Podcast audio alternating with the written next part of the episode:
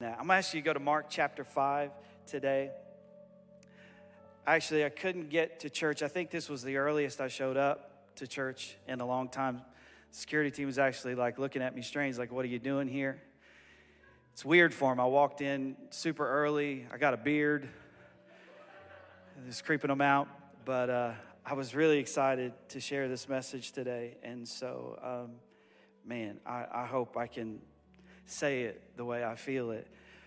Mark chapter 5, I'm going to start in verse 21. And the Bible says this it says, After Jesus returned from across the lake, a huge crowd of people quickly gathered around him on the shoreline. Just then, a man saw that it was Jesus, so he pushed through the crowd and threw himself down at his feet. His name was Jairus a Jewish official who was in charge of the synagogue. He pleaded with Jesus, saying over and over, Please come with me. My little daughter is at the point of death, and she's only 12 years old. Come and lay your hands on her and heal her, and she will live. I love that. She will live. So Jesus went with him. A large crowd followed and pressed around him. And a woman was there who had been subject to bleeding for 12 years. She had suffered a great deal under the care of many doctors and had spent all she had. Yet instead of getting better, she got worse. When she heard about Jesus, she came up behind him in the crowd and touched his cloak because she thought, if I just touch his clothes, I will be healed. Immediately, her bleeding stopped and she felt in her body that she was freed from her suffering. At once, Jesus realized that power had gone out from him. He turned around in the crowd and asked, Who touched my clothes? You see people crowding against you, his disciples answered, and yet you can ask, Who touched me? These punks. But Jesus kept looking around to see who had done it. Then the woman, knowing what had happened to her, came and fell at his feet and, trembling with fear, told him the whole truth. He said to her, Daughter, your faith has healed you. Go in peace and be freed from your suffering. Thank you, Jesus, for your word. So, Father, right now we are asking this morning that you would speak to us a word that would radically change our lives forever. We pray today that we would leave this place with radical faith faith that believes you for the impossible, faith that's willing to press through the crowd, faith that is willing to leave what is comfortable, a faith that pursues what you have for us at all costs. We will leave nothing on the table. We will not live below the means that you have designed and desired for us to live, but we will take hold of everything that you've promised us. And if anybody believes that in the church this morning, somebody in the room say, Amen, Amen, Amen, Amen. I, I wrestled with the title for this message, and I still don't know um, what I'm going to call it. One of my kids said, Dad, you need to title this message faith that hits different. Faith that hits different. Because at the end of the story, after Jesus is touched by this woman, Jesus asks him, He says, Who touched me? The disciples look at Jesus and they're like, Well, everybody's touching the, you. And he's like, No, this, this one hit different. This is like, this is, this is like a McFlurry late at night. You know what I'm talking about? This is like popcorn at a movie theater. Anybody know what I'm talking about? This is like Waffle House at 2 a.m. This is like a nap on a Sunday after church. Anybody in the room know what I'm talking about? this hit different. This one is different.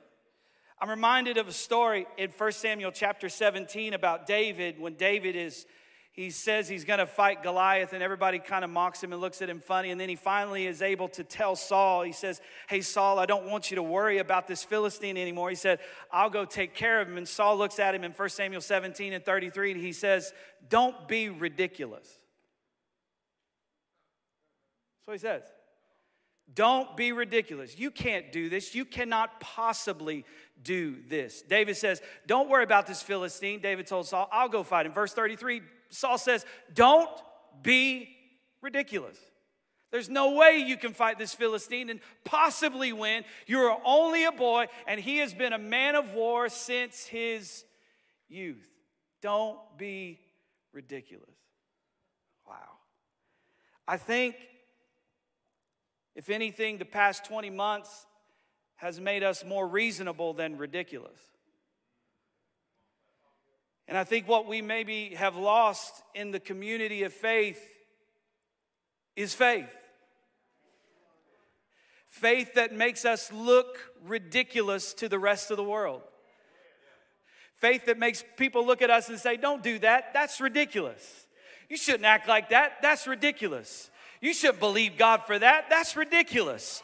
You shouldn't pursue that. That's ridiculous. You can't possibly win. And we need to look back at them and say, You have no idea who God is because He is a God that does the ridiculous. Is there anybody in the room today who would say, Thank God that He does the ridiculous? Faith, faith, faith. The Bible says in Hebrews, without faith, it's impossible to please God. Because he who is going to be seen as a person of faith must believe he exists and he's a rewarder of those that diligently seek him. Throughout Scripture, I see faith is not just a mental assent to a higher power. Faith is not just something that we say with our mouth. James said, faith without works is dead. Faith is not works, but faith, genuine faith, produces works. And I see, so, so as I look through scripture, I see that faith works and faith fights. First Thessalonians chapter 1 and verse 3, the apostle is writing to the church at Thessalonica, and he says, We remember before God and your Father your work produced by faith. Paul says in 2 Timothy chapter 4 and verse 7, he said, I have fought the good fight, I have kept the faith. How many of you in the room have experienced faith not just as something you declared with your mouth, but something that actually worked in your life and something that you actually had to fight for and keep? To fight for it and keep it. And in this story in Mark chapter 5, we see a woman who is in a cycle that she cannot get out of. The Bible tells us that she's been bleeding for 12 years. It's not stopping, it's slowly killing her. It's, it's not only taking its physical toll on her, but it's taking an emotional toll on her life. It's taking a financial toll on her life. The Bible says that she spent all that she had. So not only does she have a physical problem, she now has a financial problem. She's also got relationship problems because for this period of time, because of the rules of the, of the, of the temple and the rules of relationship, because she is considered unclean, she's unable to be touched by anyone and she's unable to touch anyone. She can't even go to the house of God, the place that she needs to be the most. She can't even go to. And God help Calvary Church to never be a place that people who, when they need God the most, feel like they deserve Him the least. Feel like because I'm at the, I, I don't want to be a place where people who need to get in the door the most can't find their way into the place because we become so religious that people who don't act like you, talk like you, and look like you feel like they don't have a place. God, help us to have wide open doors that make people from all walks of life feel as if that's the, if I'm at the worst point of my life, I don't need to go to the bar, I don't need to go to the club, I need to get to the house of God. Let Calvary Church be a place where people who feel like they deserve God the least can find Him. That's what we that's what we want to be. So she's got a physical problem that's not only a physical problem, but it's relational, it's financial, and it's spiritual. Your religion is useless if it keeps people away from God when they need Him the most. But the Bible says she had heard that Jesus was coming into town. This is so important because what you're saying about God really does matter. How you're talking about God really does matter. How you are representing God to the people on, on, on your job and the people that you encounter really does matter because not only does she say, not only did she hear that Jesus was coming by, when she heard Jesus was coming by, the Bible says she said to herself, because what you're saying about God is affecting what people are saying to themselves about God.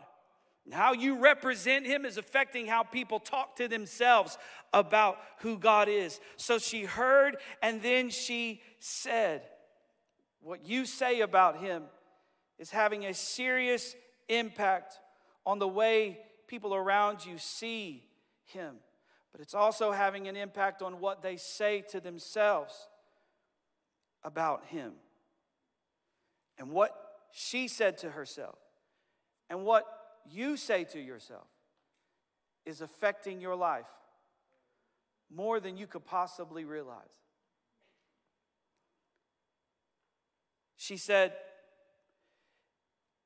If I can just touch the hem of his garment, I know that I will be made whole. I love this because what she said to herself didn't just affect her attitude, it affected her movement. What you are saying to you is affecting what you are moving towards. Remember, the Bible says that, that faith is not just believing that God is, but faith is also believing He is a rewarder of those who diligently seek Him. So, so she, had, she had ridiculous faith. She had, she had a faith that said, I can't stay here and get what I need from Jesus because she had heard that Jesus was coming to town. Jesus wasn't coming to her house, he was just coming to town. So it affected her movement. So, often in life, if we don't have if we don't have faith, it affects our movement. If we're without faith, it can cause us to kind of stay still and be still and not want to do anything, not want to go anywhere, just kind of pull the curtains down, down and just kind of hide in our house and hide in our pain and hide in our misery. But I'm thankful today that this woman gives us an example of someone who had suffered for 12 years in a cycle that she could not break herself. And I don't know what your cycle is. Maybe it's relational, maybe it's emotional, maybe it's maybe it's uh, maybe it's financial, maybe it's in your health. I don't know what it is, but you have an example before you of someone who could have just thrown in the towel and quit, but decided that this faith isn't just going to give me enough faith to turn a song on, but this is the type of faith that gets me up out of my house.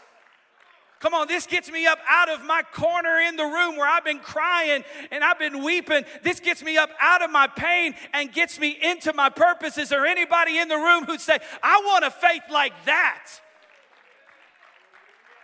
I don't want a faith that just turns on Christian music when I'm hurting. I don't want a faith that just goes to YouTube to listen to another message. I want a faith that moves. The Bible says if you just got the faith of a mustard seed, you can look to that mountain and you can say, Move. Faith moves things. Faith doesn't just move mountains, faith moves you. And if anything, in the day we're living in, we need a faith that moves us listen, I, I, love you and, and, I, and I appreciate everybody watching online, but listen to me. If you're going to the movies but you aren't coming to church, something is wrong with your faith. If you're going to work but you ain't coming to the house of God, something is wrong with your faith. You have settled in and you have settled in your faith. You've become reasonable, not ridiculous. Oh, I'm not trying, I'm not, I'm not trying to, to, to, to make you feel shame this morning. No, I'm trying to stir you up this morning. I'm, I'm trying to tell you, listen, I, I get it. There are people who are staying home because of health reasons, but if I see you at the movies, but you haven't been to church in 18 months, something is wrong with that. Come on, somebody. So faith moves us. And can I tell you why why we stop moving? Because to be honest, there's actually a peace in quitting. There's a peace in giving up. There's a peace in saying it's just this is just the way it's going to be. It's never going to change. It's never going to be any different. There's a peace in that. Why is there peace in that? Well, because I can't be disappointed if I don't expect anything. And that's the way a lot of people are living, living right now. When David comes on the scene and, and he sees this situation, it's, it's shocking that people are living, even though the enemy is taunting them day by day. They've come to peace with it, they've come to grips with it. David comes on the scene and he finds the people who are eating and having conversations and going about life as normal. When day after day after day the enemy is taunting them, ridiculing them, and they're just living in it. Have you ever found yourself just living with the taunt? Living with the frustration? Living with the pain? Living with the disappointment? We get comfortable in it because if I don't expect anything, then if I don't get anything, I'm not going to be let down. But I've always, I've always believed that the pain of of stopping short is greater than the pain of falling short. I'd rather try and fail than know that I got to the end of my life and I didn't I didn't fail because I because I fell flat on my face trying. I failed because I didn't even try. Ridiculous. Don't be ridiculous.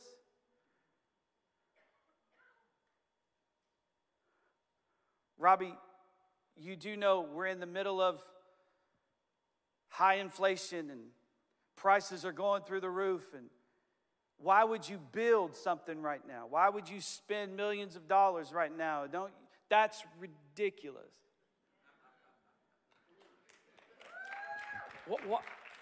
why why would you why would you and, and what has happened to us is is is I, I thank god for the doctors and I thank God for medicine and I thank God for, for, for, for the safety and I thank God for all of that. But what has happened to us is, is, is y'all listen to me.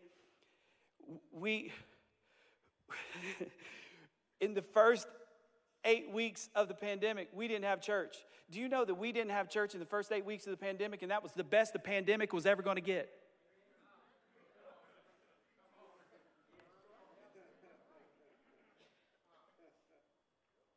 What is it about fear that makes us stop? It's reasonable. It's, it's, it's it, Rob, you, you did the reasonable thing. I don't want to get to the end of my life and everybody look at me and say, man, you had a really reasonable ministry. wow, your life was reasonable.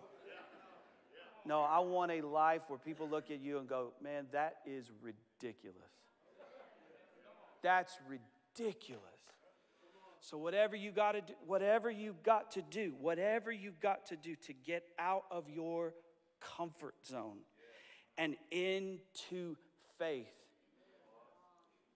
When was the last time somebody looked at you and said, "Man, that's ridiculous"?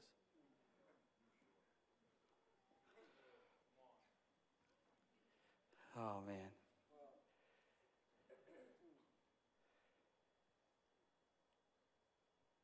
I'm just saying, if it looked ridiculous, if it would have looked ridiculous to have church when the pandemic was as good as it ever was going to get, then how ridiculous does it look now to have this room full of people? So you've got to sometimes, you have to sometimes say, you know what? I love you. I'm thankful for you. I'm grateful for all that you've done. But I have to step out and I have to do something that to everybody else around me looks unreasonable. Science says you can't walk on water.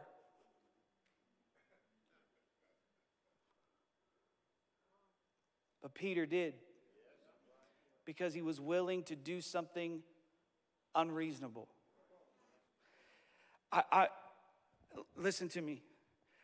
All I'm asking is that you consider that faith is not, there aren't levels to faith as in like, you know, Rob, I'm just kind of at the faith that doesn't move mountain stage.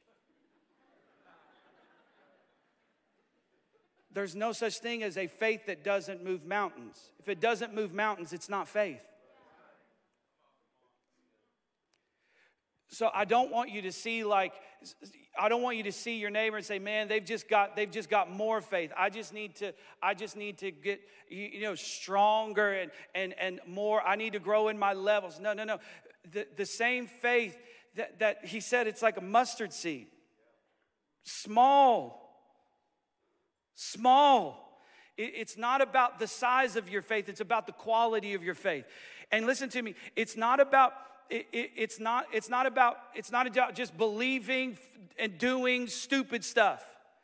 It's about putting your the bible says have faith in god. And, and so what you're doing is i'm not going to be stupid. Again i've said this 50 times throughout this whole thing. I'm not telling anybody please listen to me. I'm not telling anybody in this room to go lick door handles today.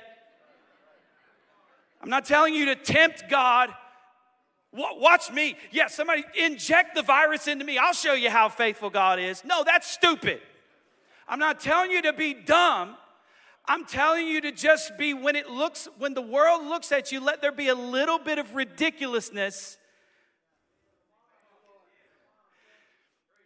There's a fine line between dumb and ridiculous.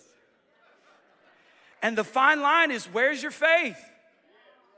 Who's it in? My faith is in, the Bible says, have faith in God because your faith is only as strong as the object that you put it in. So I'm not asking you to have faith in Robbie, have faith in my words, have faith in my message. No, I'm asking you this morning, would you just again turn your attention towards God? Maybe put your screen down, put your phone down, turn the TV off, turn the radio off, stop listening to all the podcasts, and for a moment, would you turn your attention towards God and put your faith in God and say, God, I know my situation says this, and I know the doctors say this, and I know all the bright minds say this, but God, I want to know what are you trying to say to to me? What are you doing in my life? What do you want me to do? That's all I'm asking. I'm not asking you for you to ignore science. I'm just asking you to ask God, hey, God, is it okay if I trust you in this? Is it okay if I step out and believe you in this? That's all I'm asking. I'm asking for just a little bit of Peter who said, Jesus, is that you? Now, notice this. Notice this about the story, even of Peter. Only Peter got out of the boat. Because Jesus only told Peter to get out of the boat. And if you go jumping out of the boat on a word that God didn't give you, don't be surprised when you sink. So I, I, I, want, I want to encourage you this morning. This woman, she said, she said, if I can just, if I can just get to where he is, and if I can just touch the hem of his garment, she says, I know I can be made whole. It reminds me of, of the story of Lazarus in John chapter 11 when the Bible says Jesus finally gets to town. It's four days after Lazarus has died, and Mary's all upset, and Martha comes up to him, and Martha says to him in John chapter 11, verse 21, she says, Jesus, if you had been here, my brother would not have died. But she says, but even now,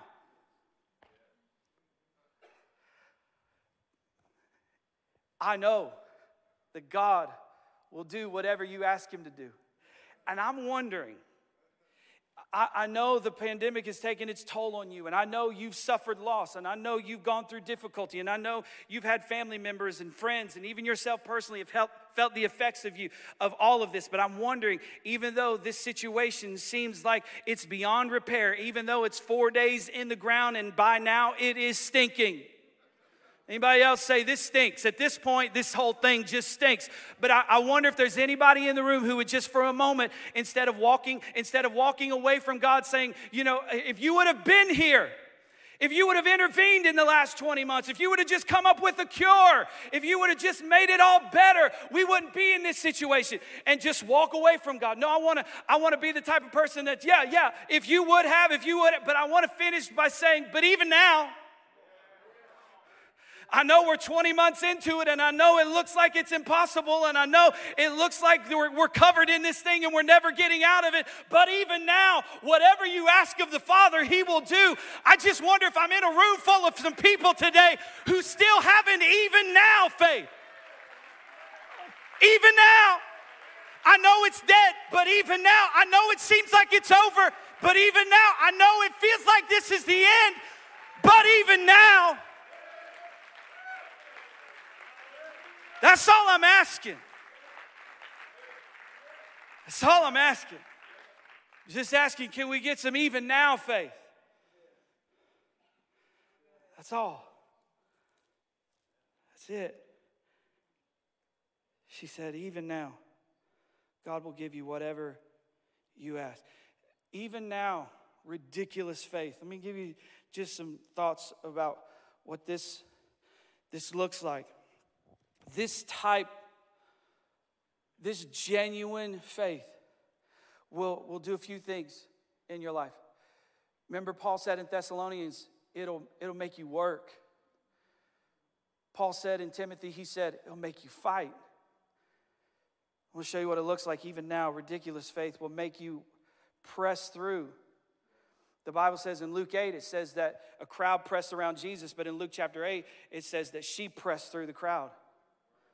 She pressed through the crowd. And not only did she have to press through the crowd in the sense that the crowd was tight together and she had to push through people to get to Jesus, she had to, first of all, she had to, in her mind, before she ever got to the crowd, she had to press through the tradition that would have kept her sick and in her house if she would not have left her house and put her hand on the hem of the garment of Jesus. And if, if you have this kind of faith, this kind of faith will make you press through tradition. How many people are suffering in the kingdom because they have tradition that God never gave them? How many people are suffering because of tradition? In Mark chapter 9, there's a boy that was brought to Jesus, and the Bible says this father was so upset. He, this boy kept throwing himself in the fire, he kept trying to injure himself. And Jesus comes down after he had been praying and seeking God, and he sees his disciples, they've been arguing. Jesus is like, What are you guys arguing about? And the father says, I brought this boy to you, but your disciples couldn't do anything about it. Your disciples couldn't fix this issue. And Jesus said, Oh, you of little faith. How long am I going to have to put up with you? You know what Jesus was frustrated with? He was frustrated that they were arguing.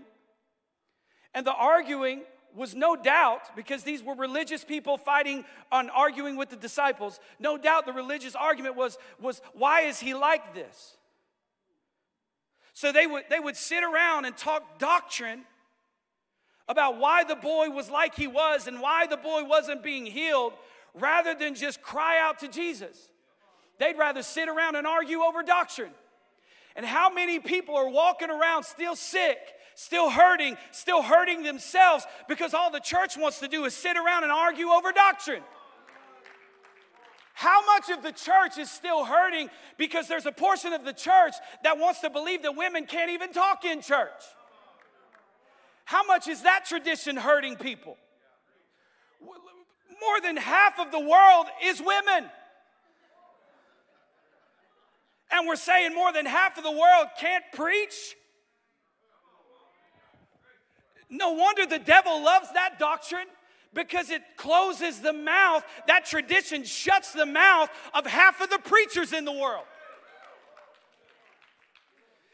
The Bible, the Bible tells us in Mark 7 13, that he says, he says, You have nullified the word of God by your man-made traditions that you keep handing down. You, you, you keep you keep making the power of God that's available to your kids unavailable because you keep handing them bad tradition. Your bad teaching and your bad doctrine and your tradition handed down to your kids and your grandkids is going to continue to affect them. So you've got to be very careful that you don't develop a doctrine in the middle of a pandemic. That you don't develop a final statement about who God is and what God is capable of because of the last 20 months of your life. We don't develop doctrine based on our experience. What we like, what we believe, what we want to think is true. We base our doctrine on what God's word says about who God is, even if it doesn't line up with my experience. Let God be true and every man a liar. Come on, somebody. And how many people are suffering at the hands of tradition? Jesus looks at me, he says, Bring the boy to me. Listen to me. When you bring people to church, don't bring them to hear Robbie. Please don't do that. I could show up, have an off day.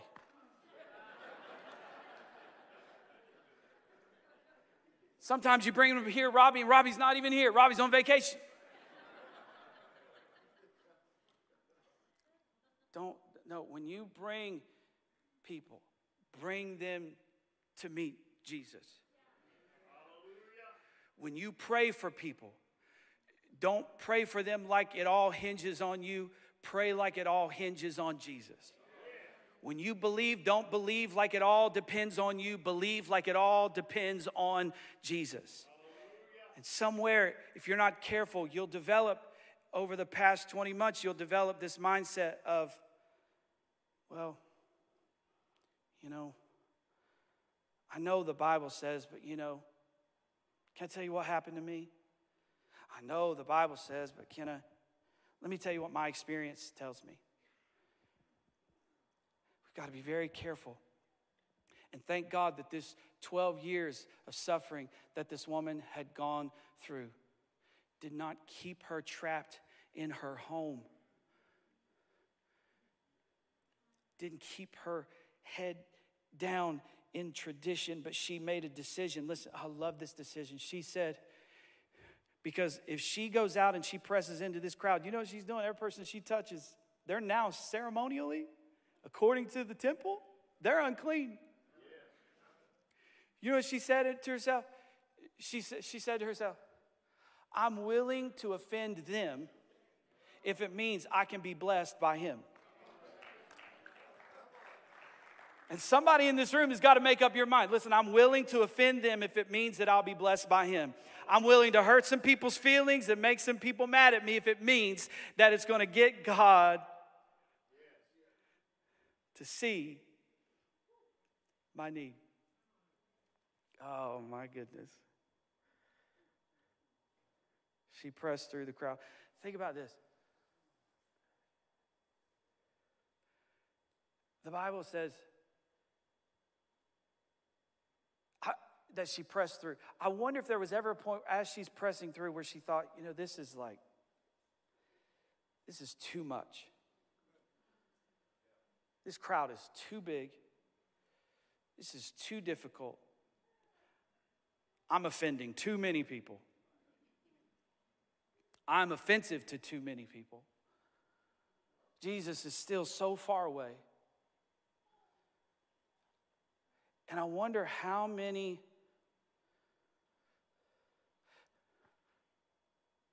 How many, how many times have you walked away? How many times have I walked away? How many times did you get out of line when you should have stayed in line?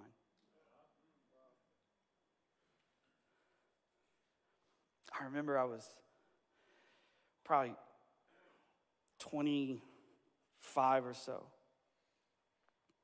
And uh, I was, I felt like God was telling me to go to this conference in New York. And at this point in time, I didn't know anybody at this conference. Um, I wasn't invited to this conference. This was a youth conference. And I felt like God was asking me to go to this youth conference. 25 years old. I'm like, God, I'm not a student anymore. And I don't know anybody there. So if I go as a pastor, I'm not, I can't, nobody's going to notice. Nobody's going to recognize me. Nobody's going to know who I am. So I, get up there, massive conference, it's in an arena, and I'm standing in line. All these teenagers, 25 years old. And I've had gray hair since I was 25 years old. Hi, guys. I don't have a youth group with me.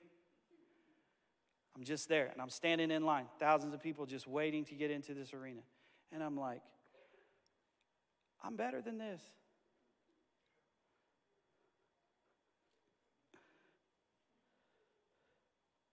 But I stayed in line. And I got in, and when I got in, I was all the way at the top. And all the way at the top, I met someone, and that relationship has changed the past 17 years of my life. I just want to know how many things are you missing out on because you think you're too good to stand in line?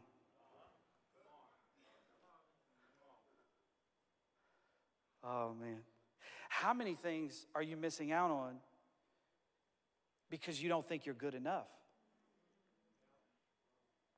So there are some people in here who are missing out on something that God wants to do in your life because you think you're too good to stand in line.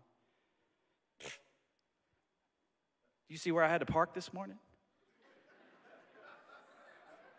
You tell Robbie to get one of those trolleys like they have at Dollywood, and then I'll come back.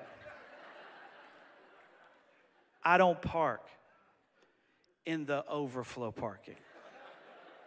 Somebody let Robbie know that. Okay, I heard you.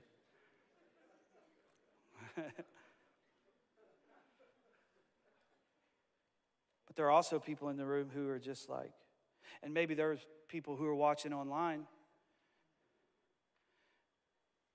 And you're not going to the movies and missing church because of a pandemic. You're going to the movies and missing church because you don't feel good enough to stand in line. I want to break that off of your life right now. Nobody in this room, listen to me. If you're online, you're watching right now, nobody in this room is good enough on their own. We all came in the same condition a mess, lost, needing rescued. So come on. We're waiting for you. Your family's here. They're waiting for you. So she pressed through the crowd. Movement is affecting your purpose. Faith affects your movement, and your movement affects your purpose. There are some things that are only available to you outside of your house. In Exodus chapter 16,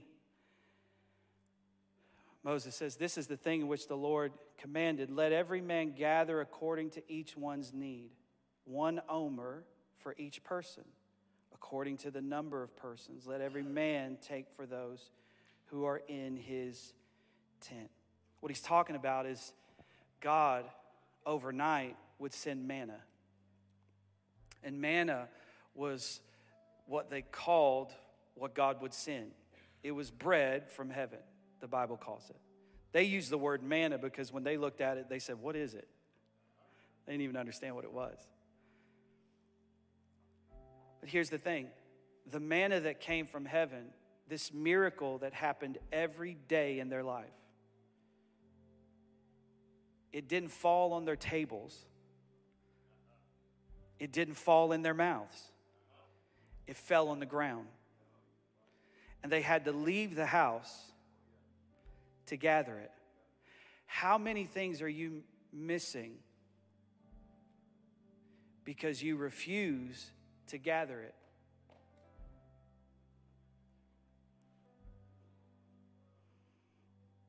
You're sitting in the house like, I believe God can do miracles with your mouth open, like, where you at, God? Opening up the fridge. God can do miracles, and you open the fridge. God can do miracles, and you run into the living room, you look, you still have a 34 inch TV.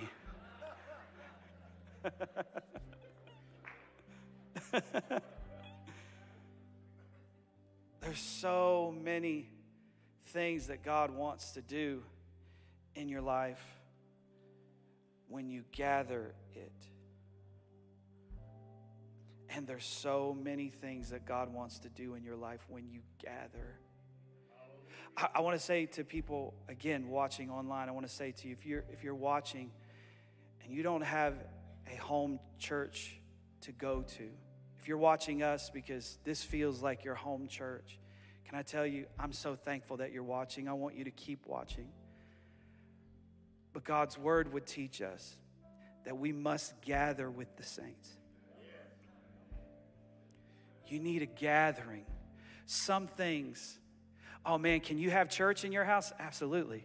Can, can, you, can you praise God in your house? Absolutely. Can you sing in your house? Can you have a move of God in your house? Absolutely.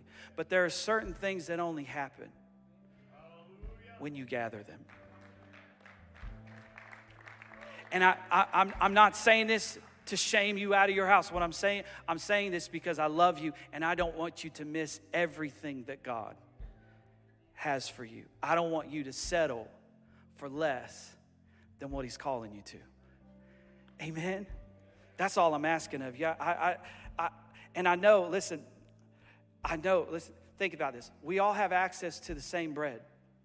Jesus said, I'm the bread of life, but we don't all gather the same way. Remember, he said, gather according to your need.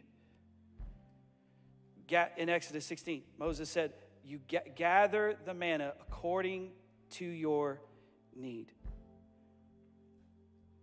And I wonder how many of us have needs that we're not gathering for. Hmm.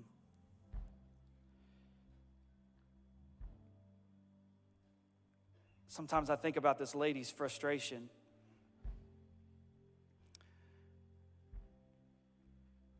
To have something like this, this cycle that she cannot break for 12 years. I, I can't. I can't imagine the frustration that she feels. But can I, as you stand on your feet this morning with me, can I can I tell you that if you'll allow it, some frustration in your life can be friendly. Some frustration is a friend, not a foe. I'm not saying the sickness was a friend, but I'm saying the frustration that the sickness brought into her life can be friendly. In the sense that frustration will drive you to refuse to settle in your condition. Frustration is an indicator, it's a sign to you that something has to change. Have you ever walked into a room and saw something that everybody else was okay with, but it frustrated you? Have you ever heard something that everybody else was okay with, but it frustrated you? Have you ever been in something and everybody else was like cool in it, but it frustrated you? Maybe frustration is not just an emotion that you feel that makes you want to leave something, but maybe frustration is an emotion that you feel that's an indicator that that might be something that you're called to fix. Maybe the thing that you're uniquely designed to find a solution to, to is the same thing that you are uniquely frustrated with. Maybe if disorganization frustrates you, maybe that's a clue as to what God is called you to do. Remember David when he comes in again, we go back to 1 Samuel 17. David says, Is there not a cause? Does no, he's like, Does no one hear how this guy's talking? Are you guys okay with this? Like, you're okay with eh, it? What, where did, what happened to you that you're okay with this guy yelling threats day after day? David is uniquely frustrated because David is uniquely gifted to solve this problem.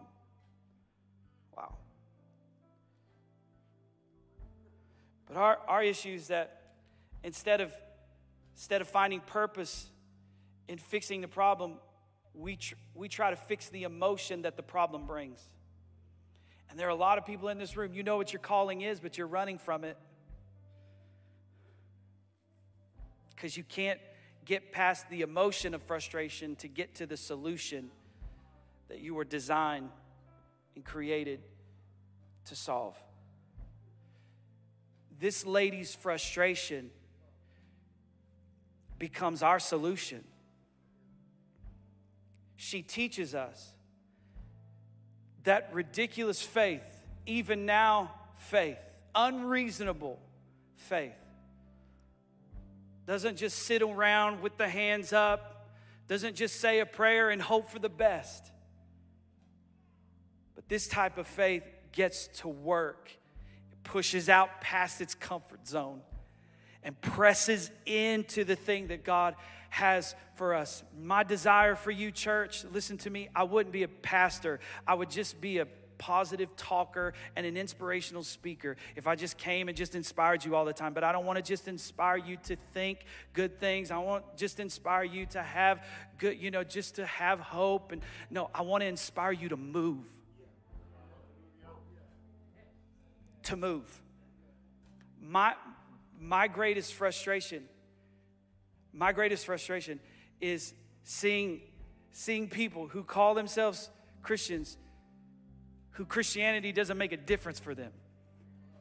That's my biggest frustration. So it comes out. If you if you're like, why are you preaching like that? Why are you talking? Because I'm I'm because that's my greatest frustration. And my greatest frustration is also an indicator of a problem I'm called to fix. God didn't call me to just come play patty cake with you. God called me to come make some people mad so that it would move you. Sometimes it'll move you out of the, this church and onto another church. but at least you moved. Come on, I'm not interested in people coming week after week after week after week and just sitting there and consuming and consuming and consuming. I want to see a church that's on fire for God, full of faith, full of ridiculous faith, that's changing this region for the glory of God. We're not here to play church, we're here to change the world. I don't want a reasonable life, I want a ridiculous life. So, Father, in Jesus' name, help us. Help us. I don't know what happened as a result of this message. Maybe some people were convicted maybe some people were offended. But God, help us to move. We've been told for 20 months where we can go, what we can do when we get there, and that has creeped into our faith. What you can wear, what you can't wear. We've been, we've, we, we've been told for 20 months this is your life, deal with it. And, and today I just, I just look at the devil and I say, no, I'm, I'm not just settling for this.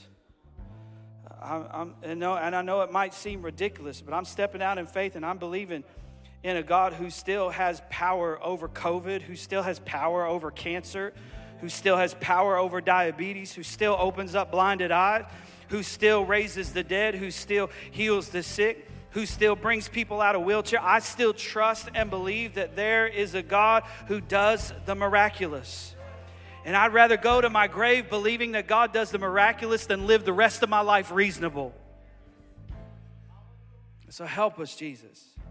Help us to just just take that first step. It's it can be scary and it can be lonely.